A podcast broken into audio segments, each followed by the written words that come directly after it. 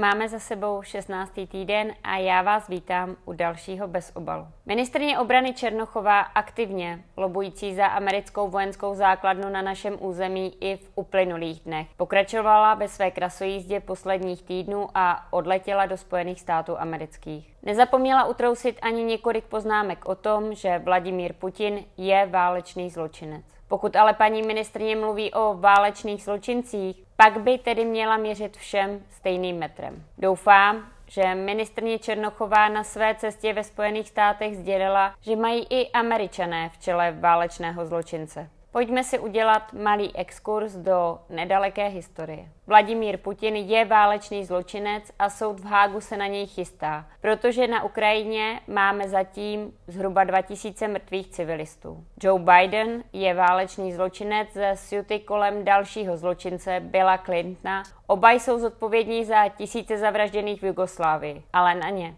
se nikdo nechystá. Madeleine Albrightová, přezdívaná jako balkánská řeznice, už před soud nepůjde. Ani na Bushe mladšího se nikdo nechystá. Přestože zcela bez jakéhokoliv důvodu napadl Irák a nechal tam za sebou desetitisíce mrtvol. Jeho britský spolupachatel Tony Blair rozdává rozumy, kudy chodí, ale ani na něj se soud nechystá. Barack Obama je válečný zločinec a místo toho, aby stál před soudem za všechny mrtvé, za jeho panování při válce v Afghánistánu a Iráku, kdy se zabíjelo hlava nehlava, tak dostal Nobelovu cenu míru. Stejnou cenu, jakou dostali lékaři bez hranic, jimž Obama nechal vybombardovat nemocnici a zabil tam 42 lidí. Teď nás v kinech provede po národních parcích Spojených států amerických. Krása.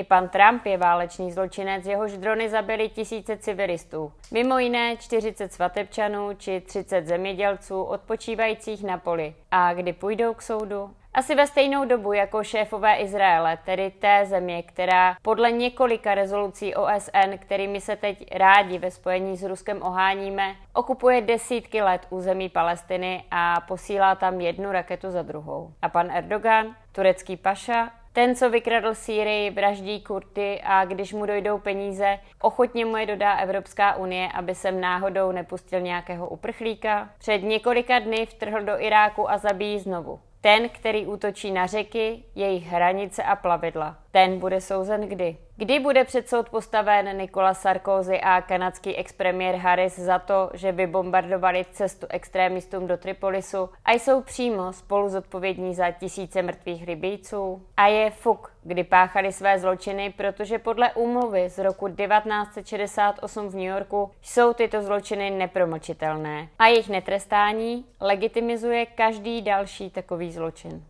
Seznam válečných zločinů je nekonečný, ale já nějak slyším pořád jen o Vladimíru Putinovi. Mohl by mi to někdo nějak vysvětlit, abych se zorientovala, kdo je a není válečný zločinec? Nové okolnosti se v uplynulém týdnu objevily také v případě Juliana Assange, o kterém jsem vás bez obalu již rovněž informovala. Britský soud dal nyní zelenou k vydání Assange do USA kde Assangeovi pravděpodobně hrozí podjatý proces a také kruté zacházení. Julian Assange přitom nikdy neváhal zveřejňovat válečné zločiny bez ohledu na pachatele, což se dnes s optikou západu bohužel z nějakého důvodu trestá. Neměla by právě teď být ochrana těchto odvážných oznamovatelů jednou z našich priorit? Nesnaží se teď snad i naše vláda dle svých slov o to, aby veřejným prostorem zněla pravda? Pokud se z Assange udělá odstrašující příklad, jak pak můžeme doufat, že dojde k dalším únikům informací o konfliktech současných i budoucích? Již v prosinci jsem v této věci oslovila pirátského ministra zahraničí Lipavského, aby patřičnými kroky Juliana Assange podpořil. Na odpověď dodnes čekám. Jeho reakce jsem si nevšimla. A co dělá vláda? Místo podpory těch, kteří se skutečně opravdu zasluhují, vyzývá v rámci nové kampaně vlastní občany, aby se při podezření na dezinformace vzájemně nahlašovali na policii. Jako kdyby lidé nebyli dostatečně frustrovaní z toho, jak vláda odmítá řešit rostoucí ceny bydlení, energií a potravin. Nyní se na úřadu vlády ještě rozhodli začít poštvávat občany proti sobě. Tak se mi zdá, že vláda svůj boj za jednu jedinou pravdu znovu chytila za úplně špatný konec. A stejně jako v jiných otázkách jde raději proti vlastním občanům, než aby si rozhněvala někoho za velkou louží. Asi abychom náhodou nepřišli o možnost přivítat na našem území americké vojáky a udělat z nás živý terč na což se paní Černochová zjevně už moc těší. A Piráti, kdysi proklamovaní bojovníci za transparenci v čele s ministrem zahraničí, raději tiše mlčí. Ráda bych vás také upozornila na to, že v pátek vyjde úplně nový týdeník Naše pravda, který kombinuje to nejlepší, co nabízely halonoviny s výhodami, které přináší týdenní periodikum. Těšit se tak můžete na celou řadu analýz, reportáží, zajímavých rozhovorů a informací, které nikde jinde nenajdete.